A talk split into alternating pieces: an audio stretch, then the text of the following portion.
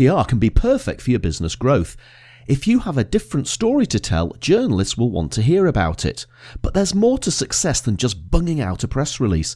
In this episode, I talk to Janet Murray, a journalist who helps people master PR and the opportunities it brings. Listen to Janet's tips on building relationships with journalists, how to pitch your story, and how to get it into the media. That's all right here in episode 93 of the Marketing, Protection and Finance Podcast.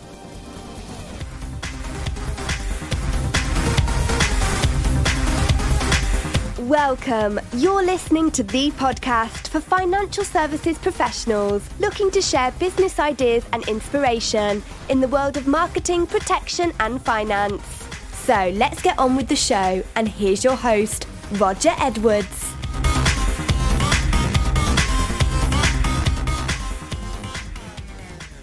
Welcome to the MPF Podcast.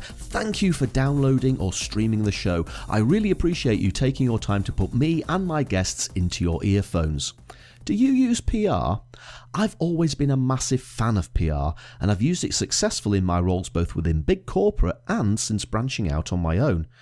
As always, it's as much about creating relationships as it is about preparing story pitches or sending out press releases.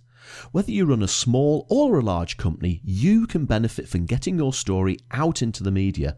That's why I'm delighted that my guest this week is Janet Murray, and she has lots of ideas. That's why I'm delighted that my guest this week is Janet Murray, and she has lots of ideas about how you can do just that. Janet has 15 years' experience as a national journalist and editor working on The Guardian, The Times, and The Huffington Post. She's also in business to teach people how to get high profile press coverage. She doesn't actually do the PR for people, rather, she prefers to teach her clients to do it for themselves. Janet believes this can be more effective than hiring a PR agency for businesses of any size. I really enjoyed this interview. It's brimming with ideas and insights. So let's get right into it here on the Marketing, Protection and Finance Podcast. And so, Janet, welcome to the MPF podcast. Thanks very much for having me. How are you, Janet? I'm good. I'm very busy at the moment, so I'm kind of running around a little bit like a headless chicken at the moment, trying to do many, many things, but it's always fun at the same time. And tell me, where are we Skyping each other from today? I'm in Edinburgh, of course. So I'm in Kent, so I'm just outside London, about 25 miles from London. Nice part of the world, very near to London, but at the same time, you can get out to a lovely country pub or a lovely country country walk really quickly. So that's really nice. And today, Janet, we're going to talk about all sorts of things PR related, particularly maybe how financial services professionals running their own business can tap into PR and use it to create relationships with journalists and hopefully to create a, an increased profile for themselves as a personal brand or for their business brand. But before we get to that, Janet, Tell me a little bit about yourself, where you've come from, where you're going, what your ambitions are, and basically what makes Janet Murray tick. Okay, so I started off certainly in my professional life. I started off as a school teacher actually, so I did a degree in English, and then I was really keen on going into journalism actually. But everybody told me that I would never make it, and everyone said when I said I wanted to write for the Nationals, "Oh, you'll never do it. You haven't got any connections. You know, you don't know anybody," and everyone made it sound so hard that I have to admit I was a little bit put off. And that I'd wasn't always... very nice of them, was it? no.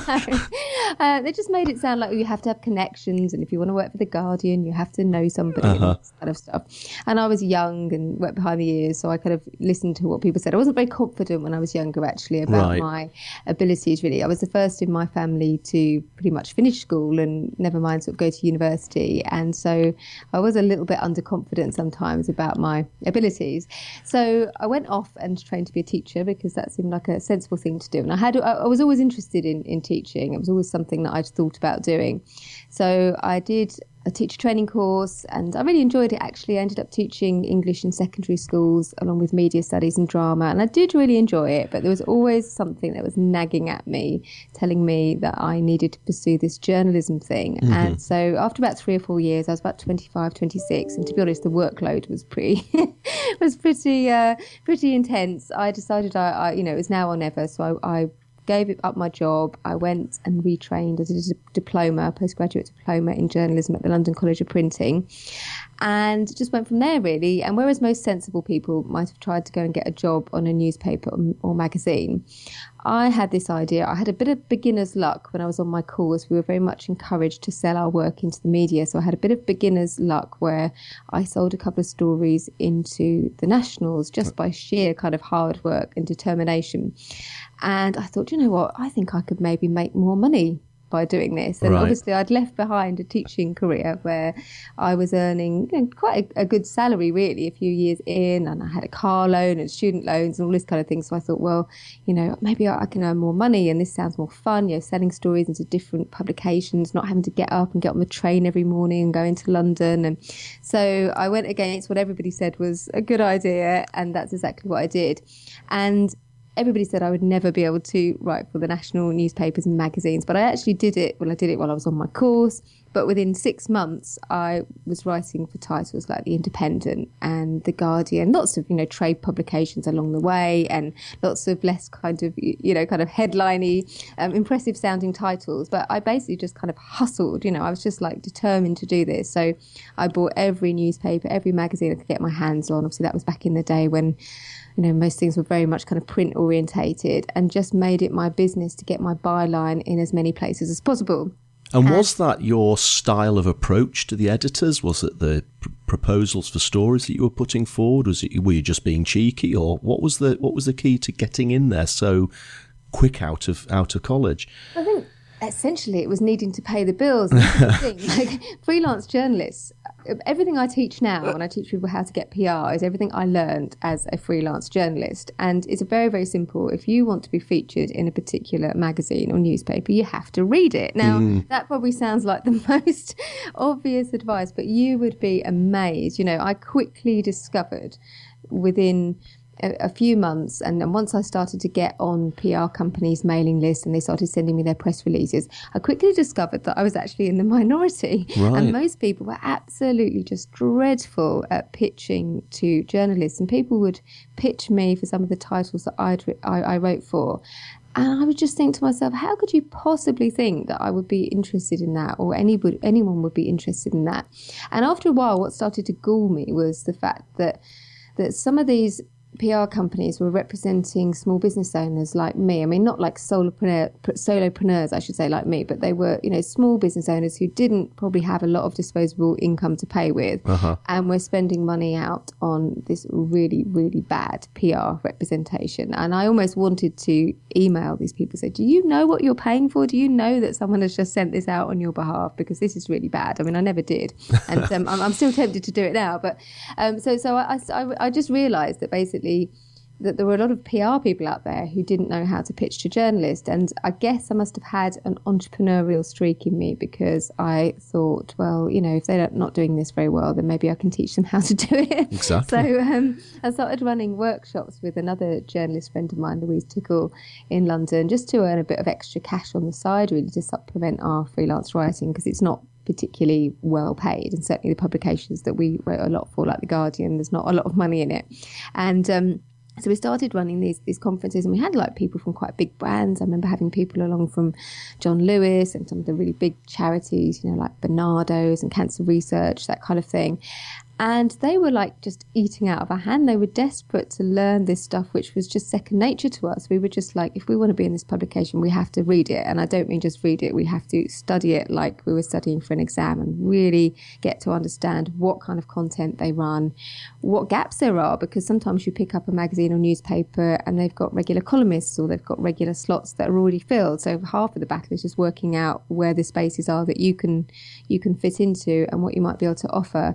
So we did that for a few years, and then eventually we sort of worked out that maybe we. I mean, what what I always try to do all along. It's something that I desperately try and encourage people to do now. Is if, if you want to get in the media, is to meet journalists yes. and to to make it your business. So right from early on, when I was a freelancer, I would be there like I, I, just emailed everybody. This is probably where I was a bit cheeky, but I would email anybody who's a journalist and ask them to meet me for coffee. And I got lots of knockbacks, mm-hmm. to be fair, but I also got lots of people who said yes and they were quite flattered.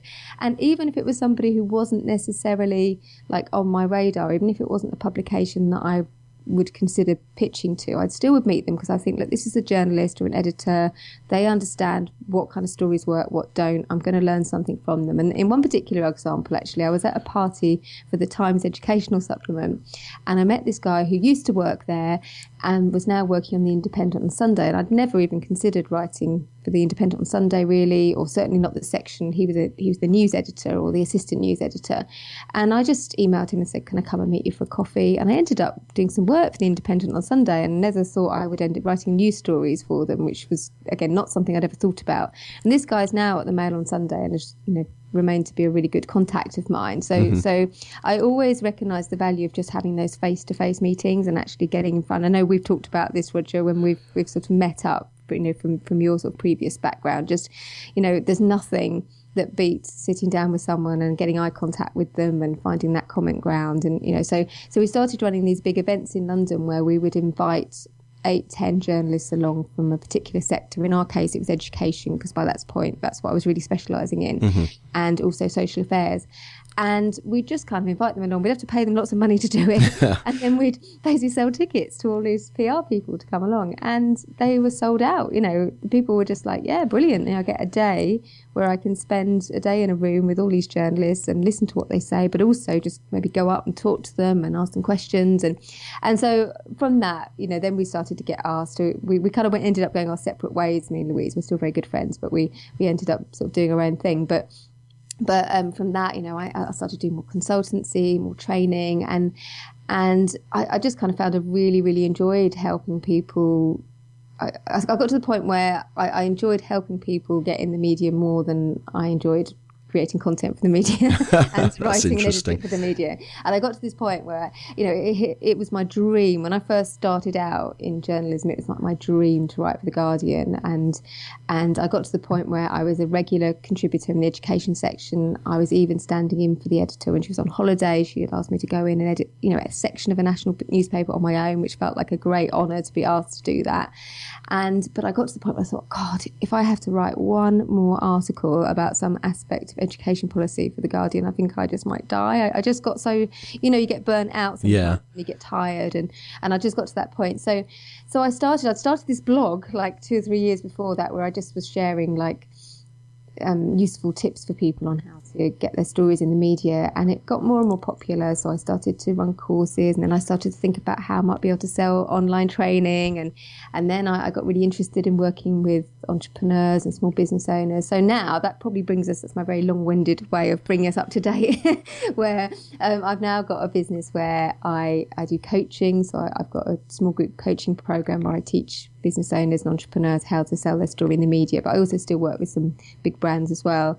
Um, I've got a membership community for people who kind of want more ongoing support with telling their story in the media. I've got a podcast and a blog, and I still do lots of training. I'm running an event in London next month, similar to the one that I described. And life's very busy and fun, and and I love I love people in particular helping people who've got their own businesses tell their story in the media. But then I also I still work with sort of big organisations and brands, and I love that too. So it's just really fun and really creative, and and no no business you ever work with is ever the same. So obviously you're you're going to get that variety, which is great.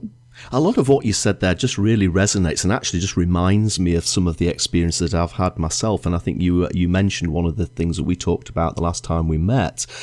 When I was younger, when I used to work mainly in, main, more in a PR role in, in my marketing experience, I used to get a lot of comments from my competitors saying, How on earth is it that you're always being quoted in the press? Tell us what you do.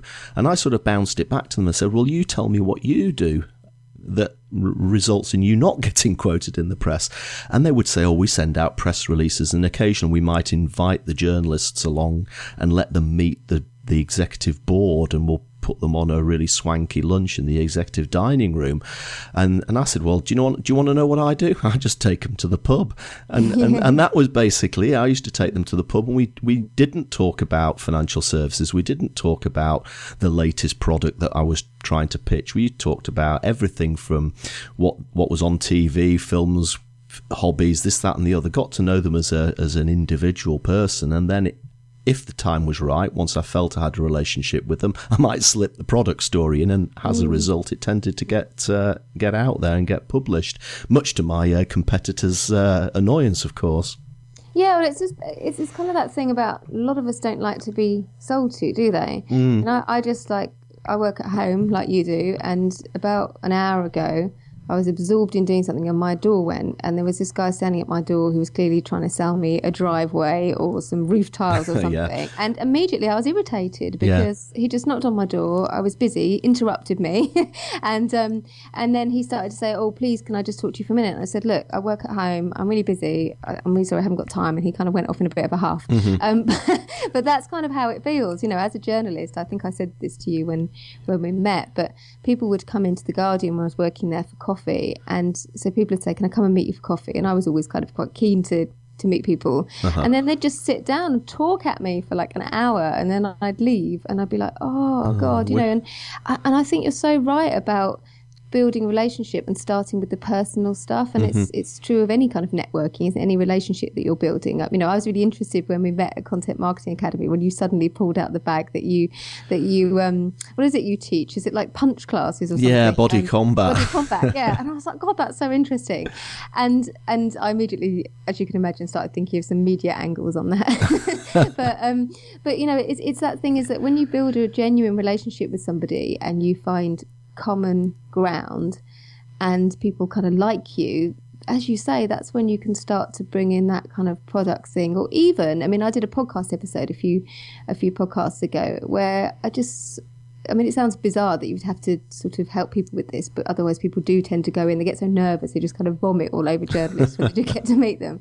It's, it's, just like what things to say, and even just sort of saying, you know, how long have you worked here, or mm-hmm. you know, what what kind of stories do you look for, or you know, what are your biggest challenges? What what kind of stories are, is it hardest for you to to find? Even just kind of asking those questions and make you know, just trying to build up an understanding of, of what their job's like and, and and the challenges they're under can be much better than going in and trying to sell. But I think most of us, we feel the minute somebody tries to sell to us, we just feel really, really uncomfortable, which is why I think your strategy, you know, clearly was very successful because you, you tried to get to know people to journalists as people. It's funny, I was running an event in London on Thursday night. I run these monthly sessions called Soulful PR sessions, and one of the ladies who's in my she's in my sort of business um, my membership community. It's the first time I met her in person. And she said to me afterwards, we had this lady who was an editor from the Evening Standard yeah. magazine. And she said to me, Oh, I just feel so glad that I came out to do this because she's like a real person. Mm. And like, you know, she's, she, she's like, you know, she's not this kind of person sitting in this kind of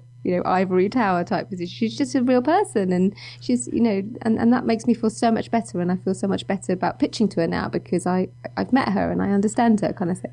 And and this is quite interesting because one of the other things that i've done throughout my career is try to encourage other financial services professionals particularly financial advisors who run their own businesses to try to create relationships with journalists and to and to use that contact to try to get stories out there into the media.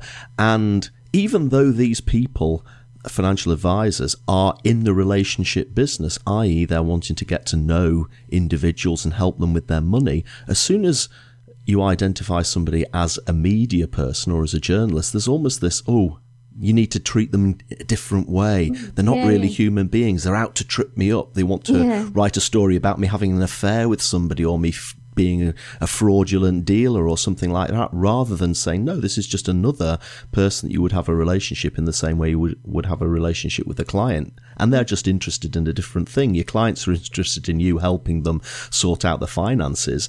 The journalist is just interested in any stories that you've got. I mean, genuine stories, not product pushes, mm. but genuine stories that you might be able to help them tell to a wider audience. Why do you think that is that people have this perception of journalists that are almost afraid of them?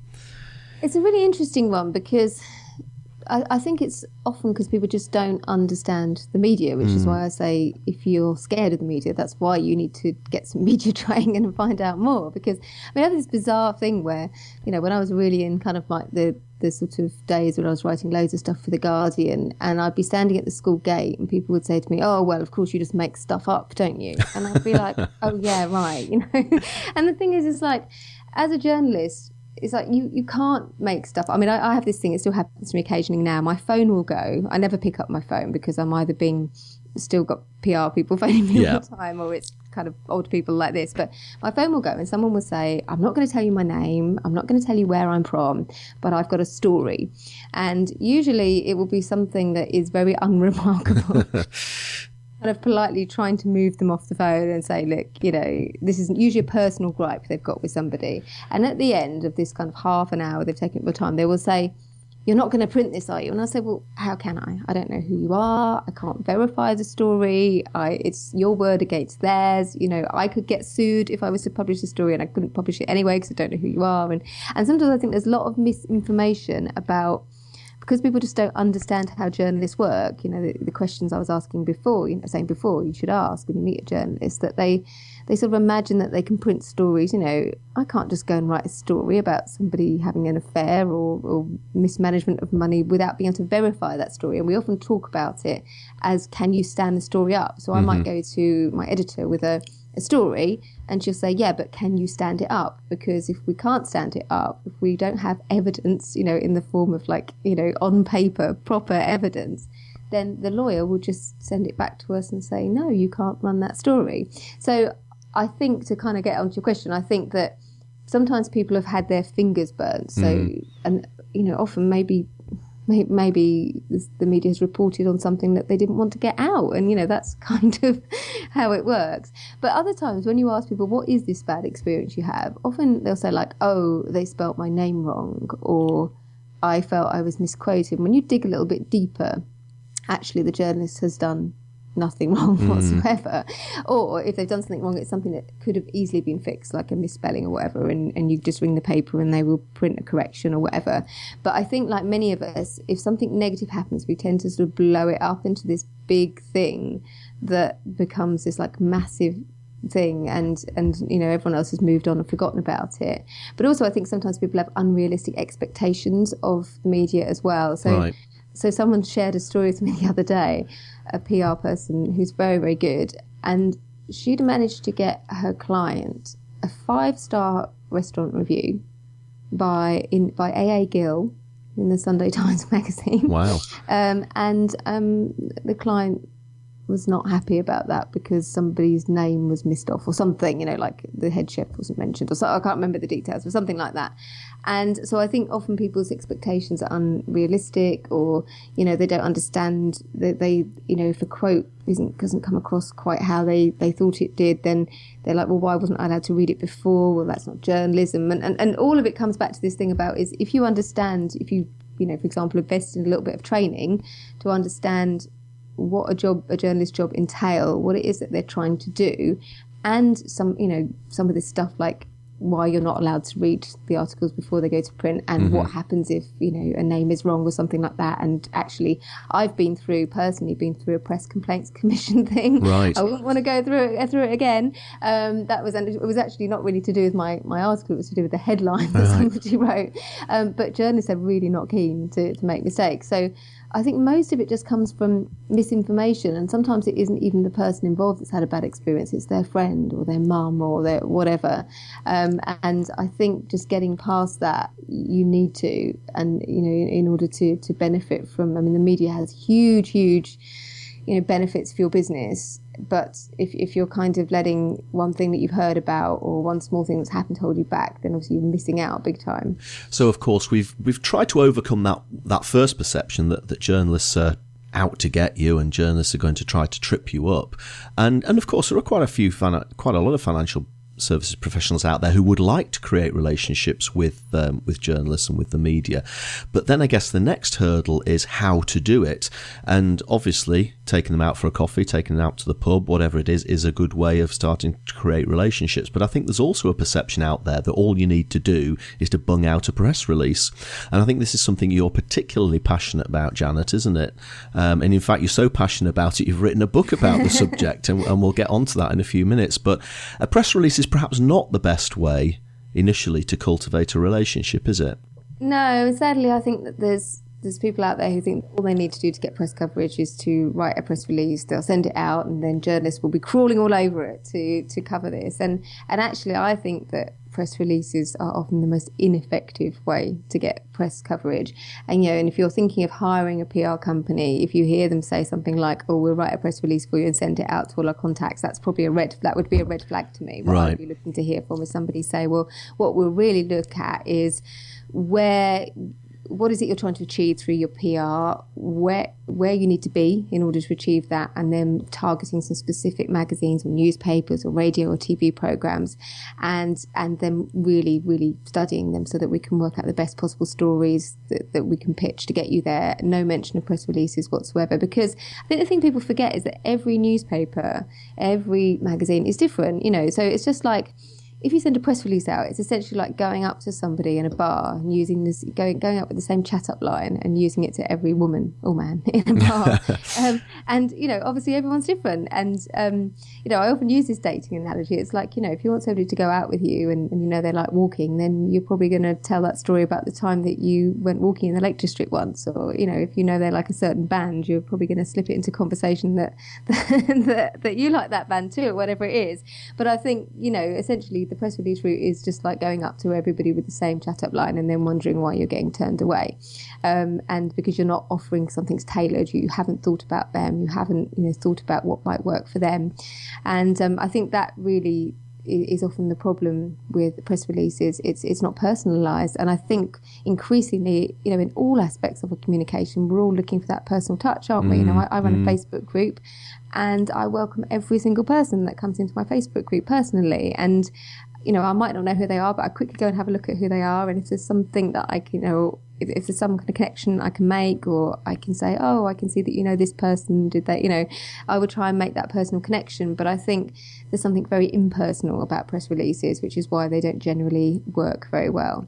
And of course, if you've got a relationship with a journalist that's been cultivated over a number of weeks, months, however many, it may even be years, a formal press release isn't necessary. It could be no. a tweet, it could be a direct message on Facebook, it could be obviously a phone call, it could even just be something you've written on the back off the back on the back of a napkin or something like that. As long as it's it tells the story and the story's interesting and the story's a lot different than a lot of the other stuff that they're getting inundated with day in day out. Yeah, I mean, I used to say this all the time. It doesn't sound very pleasant, does it? But I used to say, if your story is written on loo paper, like it's an interesting story, a journalist will follow up with you. And and I literally sometimes I would get like really I could get a line on an email which is kind of you know it might have mistakes in it or something. But if I thought it was interesting, I would literally pick up the phone straight away and say, I really like your idea. I'm just on deadline at the moment, but um, I'll call you as soon as I can. And and I think people worry so much about press releases, and you see it in organisations where people miss the boat on stories as well because mm-hmm. they're so busy writing a press release that the moment's gone. So by the right. time they've had like twenty people sign off on it, then the moment's gone. And often, you know, the media is all about timing as well. So so it, it, it's it's just like you know we've had this awful tragedy in Orlando as, as we're recording this, a, a, shooting in a bar, and and it, it's kind of like if you were somebody that had something to, to, you were able to add something to that because maybe you'd worked at that bar or you'd worked in in the area or or something whatever then it's no good you calling up a week later to say oh I can offer comment on what's happening there now, um, you, you, need to, to pick up the phone or get in touch now because that's when you've got something to add to the story. And I know that's a very extreme example, but hopefully it kind of puts it into context. So, you know, if the government's just announced some new financial regulations and everybody's talking about it today in the mm-hmm. papers or they're talking about it, you know, when you t- turn on BBC Breakfast or whatever, that's what people are talking about, then it's no good you writing a press release and sending it around to like eight different people to sign off and then three days later getting in touch. You need to have that kind of agility so you can get on the phone right now. And that's how people get themselves on telly and that's how they get, you know, people often wonder, you know, how, how does that organisation always get on the Good Morning Britain sofa or how come BBC Breakfast are always talking to that, that, that particular financial company or whatever it might be. And uh-huh. that's exactly what they do. You know, they, they jump on it straight away.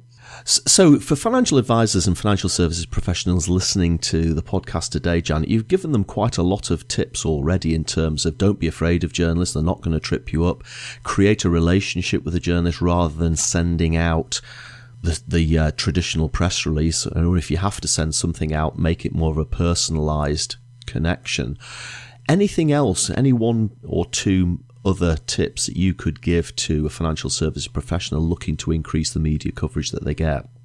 Well, one other tip I wanted to add about meeting journalists actually was. Um, I mean, people are so busy these days mm. that it can literally not be that journalists don't want to meet you for coffee or dinner or whatever. And particularly if you don't work for a big, like you worked for a big company where yeah. you probably had the budget to take them out for a nice lunch and hire a table and all this kind of thing. But if you're like a, you know, a one one person band, as it were, mm-hmm. or a small company, so I would always say just reach out and just ask anyway. You know, never feel that you I mean, it's funny. We had this event in London the other day with this editor from the Evening Standard, and she said surprisingly few people asked her for coffee. And she was like, "Yeah, if you ask me for coffee, I'll come for coffee." Yeah. no one does. But actually, on other publications, it might be that they're too busy. Um, but always ask anyway. And if you can't get if if you can't get them out to you, or you can't get them to come and meet you near the office, and that's a tip as well. Always offer to go to them. Mm-hmm then um, then get yourself where they are. So find out where they're speaking. Now, lots of journalists, you'll know this, they they end up being invited to. I'm chairing a conference actually in my sector in a couple of weeks' time. They often end up chairing conferences.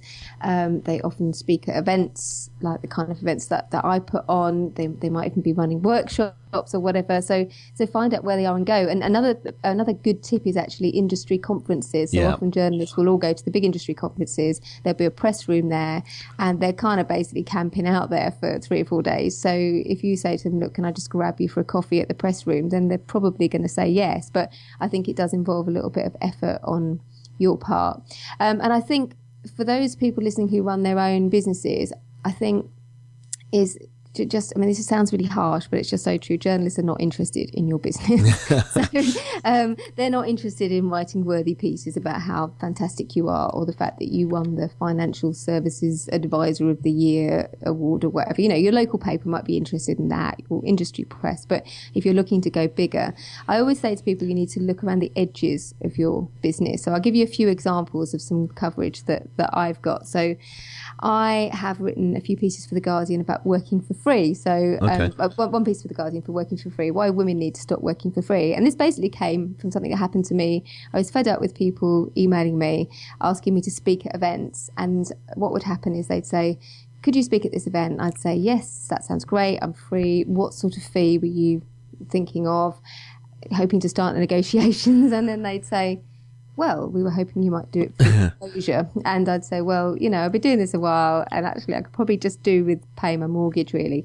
And, and the interesting thing about it was that often then they would pull out a very respectable fee. Mm-hmm. You know, it wasn't that they couldn't pay. It was no, they're just trying it on. just trying it on. Yeah. So, so that's obviously an issue that's obviously relevant to me and interesting to me. It's not about my business, but it is a, it is related to my business because obviously I want to tell people that I do speaking and they can book me for speaking. So I pitched that to the Guardian, and but I knew it would be really interesting to other people who run their businesses and they would have opinions on it. Mm-hmm. Basically, it was it's a lot of the stuff that people pitch to the media is like, so what? Who cares? But I knew other people would be all over it, and so they were. So I pitched it to the Guardian's Women in Leadership section, wrote the piece, went mad, loads and loads of comments, whatever. And this is another little tip: you can you can recycle. You know, you can take that idea and then and then kind of get get loads of different stories out of it, to be honest. So I also write for Entrepreneur uh-huh. magazine. Uh-huh. And so some of the feedback I got was, well, this is all very well, but actually sometimes there are occasions when you need to work for free. And I would agree with that. You know, like my husband's a, um, he's a journalist as well, but he works more on the design side. And he always right. used to say with work experience, you know, well, somebody comes in and they don't know how to use Photoshop or they don't know how to use InDesign, they're, they're pretty useless to you, you know. so like, so actually there is an argument that at certain times, you know, you do need to just kind of like bite the bullet and just go in and learn what you can and make the tea and whatever. Um, so I did a piece for Entrepreneur, which was like this. These are the times when it's okay to work for free, and so I turned that into like a you know, to, to sort, of, sort, of, took that article and turned it on its head, and, and that was a, another piece that worked well for Entrepreneur. Now neither of those pieces are about my business but they gave me plenty of opportunity to talk about it and mm. talk about some of the things that I do. I've also written a few pieces, or been interviewed actually for quite a few pieces about the fact that I work in a shed at the bottom of my garden. People are very, very interested in this so called chic shed that I've got at the bottom of my garden. And again, it's not about my business, but it gives me an opportunity to talk about it and, mm. and talk about an angle of it that people are actually interested in. You know, they people are very interested in my shed. Like they're always getting in touch about it. In fact, I've actually got a, uh, I've got a page on my website. People are so interested in it that I send people to because they want to know how much it was and what who I used and all that kind of stuff. And um and and, and there's a lovely quote. I was I was quoted in Metro talking about it and obviously because I know what I'm doing, I was like, you know, using using it to to its max. But there's a, a lovely quote with me, sort of saying things like, you know, and I I, I love being here because I, I, sometimes run training courses here. It's a relaxed environment. I'm not a particularly corporate person, but you know, I run these lovely workshops teaching people how to get in the media. and um, you know, so so this is the thing: is you've got to play it clever. You know, if journalists aren't interested in writing worthy pieces about you know the fact that you've won the best, you know, the company that's best at recycling or something in your sector, then you've got to you've got to find what they are interested in, give them what they want, because no amount of press releases, no amount of phoning them up to chase them, no amount of follow up emails is going to persuade them that your story is is interesting. If it isn't, mm. you, you just need to you know find out what they're interested in and then give it to them. Those are really good tips, Janet. So thanks so much for that. But tell me about this book that you've written. It's got a really, really interesting title. So the book is called "Your Press Release Is Breaking My Heart." Oh, it's totally unconventional story. Sorry, I can't even say it. A totally unconventional guide to selling your story in the media, and basically where it came from, it was the story that I, I told you right at the beginning. So, so I, I started working as a journalist, realised that people were awful at selling stories into the media, and mainly because they were just sending these awful press releases that nobody was interested in. So I teach people how to get in the media, and you know I'm pretty good at it. Like mm-hmm. that sounds a bit big-headed, but you know obviously I wouldn't still be doing it. And I get people in places like the Daily Mail and the Huffington Post and Entrepreneur. And I say I get people, I teach people how to do it themselves. So you know that's a big thing for me is I empower people to so that they they don't need to rely on me or or a PR company. They can go off and, and do it themselves. And my clients was on Loose Women the other day, which is always very exciting. Um, and so I teach what I know from the from the perspective of being a journalist. So I teach what I know from being that person who sits behind a computer screen and gets your press releases, gets your pictures, and knows what makes a good story and what doesn't. So I don't have any of this fluff that you see PR companies going on about. You know, oh, you see all sorts of things that they they go on about. Um, this ROI and uh, value, value added yeah. and all this kind of stuff. And, you know, I'm basically like, you know, you just need to give journalists what they're you know what they're interested in and this is how to do it. And mm-hmm. i very much teach people from the point of view of, of kind of what journalists do. So for example journalists they have like on and off diary stories. So i teach people how to plan a media calendar in the same way as a journalist would so that you're totally kind of you know in sync with with how they're thinking. Uh-huh. and and so this book really it's almost like a mini course you know. So i take people through everything from and i start off actually with with this with because it can be quite scary i think the thought of approaching the media if you've not done it before. And it took me a while to work out that actually it was for some people it's a bit of a too much of a big big leap. So i teach people first of all the low hanging fruit. So i teach them like how to get press coverage without even pitching a journalist. So okay. where to find journalists who are actually looking for people, so that you don't have to do that big jump. So teach teach stuff like that. You know how to find journalists who are looking for people actively to help them with stories on Twitter, on on Facebook, and, and places like that. And then I gradually take people up to well, here's how to put a pitch together if you are going to write a press release, this is how to do it properly, um, and you know how to find journalist contact details, what to do if they ignore you, and how to follow up. And I've even got a chapter in there on how to do radio and TV interviews as well, if you get that far, and also writing for the media as well, because increasingly journalists are looking for you to write you know they're, they're hungry for content that they mm-hmm. basically don't have to pay for so um, a lot of my clients they kind of get to the stage where they, they, they, they secure a piece in the Daily Mail or the Huffington Post and they're really happy and they're like, oh my God, I've got to write it. So I thought I'd better put a chapter in there, which is actually about how to, how to write for the media as well.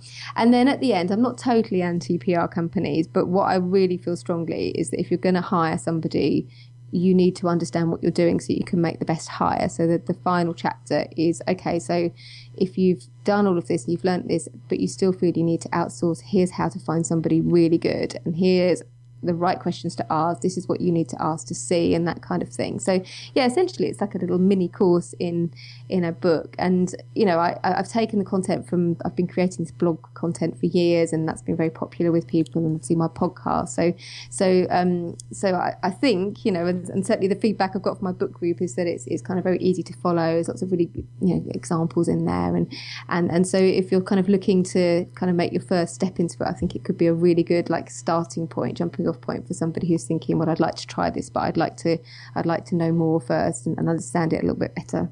Sounds like an invaluable resource, Janet. And when is the publication date? So it's July the 7th. So I'm just waiting for my form, as we speak, I'm just waiting for my formatting editor to get me back the formatted book.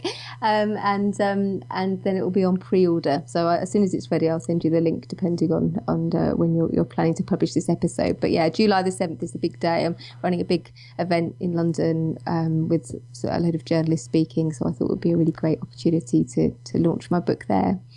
Janet, that has been an awesome run through of some great tips for getting some PR, getting some media coverage, creating relationships with journalists, and basically telling your story so that you can get, hopefully, your business and your personal brand out there.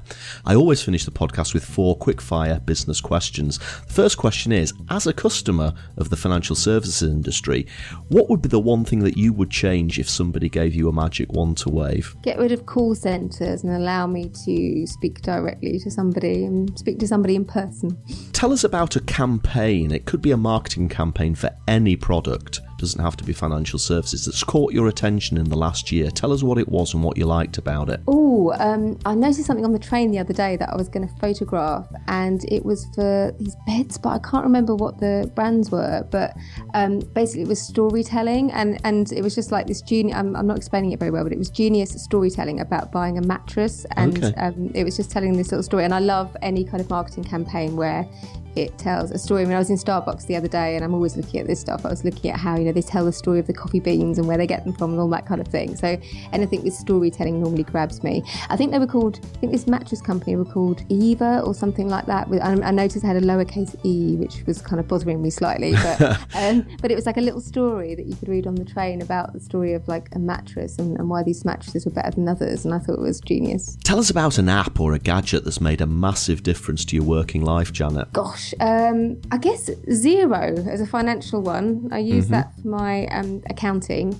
and uh, my actually I kind of get my assistant to do a lot of it, but um, yeah. but it has made life an awful lot easier for, for all of us. I had my dad doing my books for years, and he, he was very insistent that we stuck with QuickBooks, and um, and uh, it was a bit antiquated for me, and so moving on to Xero has, has helped make things a lot easier for us. And not including your amazing book which you're about to publish, what's the best business book you've ever read? Tell us what it was and what you liked about it. So my favourite business book ever is The One Thing by Gary Keller, and the premise behind it is exactly that. It's just that that in all parts of your life, but particularly in your business, you ask yourself that question: What's the one thing that I could do right now that by doing it would make everything else uh, unnecessary basically mm-hmm. is the mm-hmm. question and i find when i'm getting overwhelmed with tasks or overwhelmed in my business and finding myself going down places that i don't need to go I can use that question to pull myself back, and it works in every part of your life as well.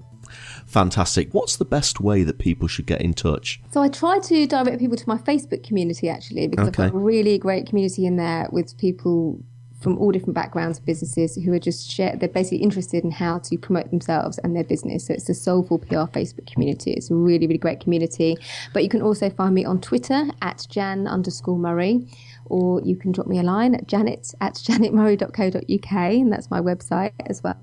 And also Instagram, so Jan Murray UK. So there's lots of places that you can find me, but I try and get people over to, to come into my Facebook group because it's really an amazing place where if, if you just kind of want to get started with your PR and just want to, you know, got really basic questions, just want to start talking to other people who, who are interested in the same thing, it's a really great place to be.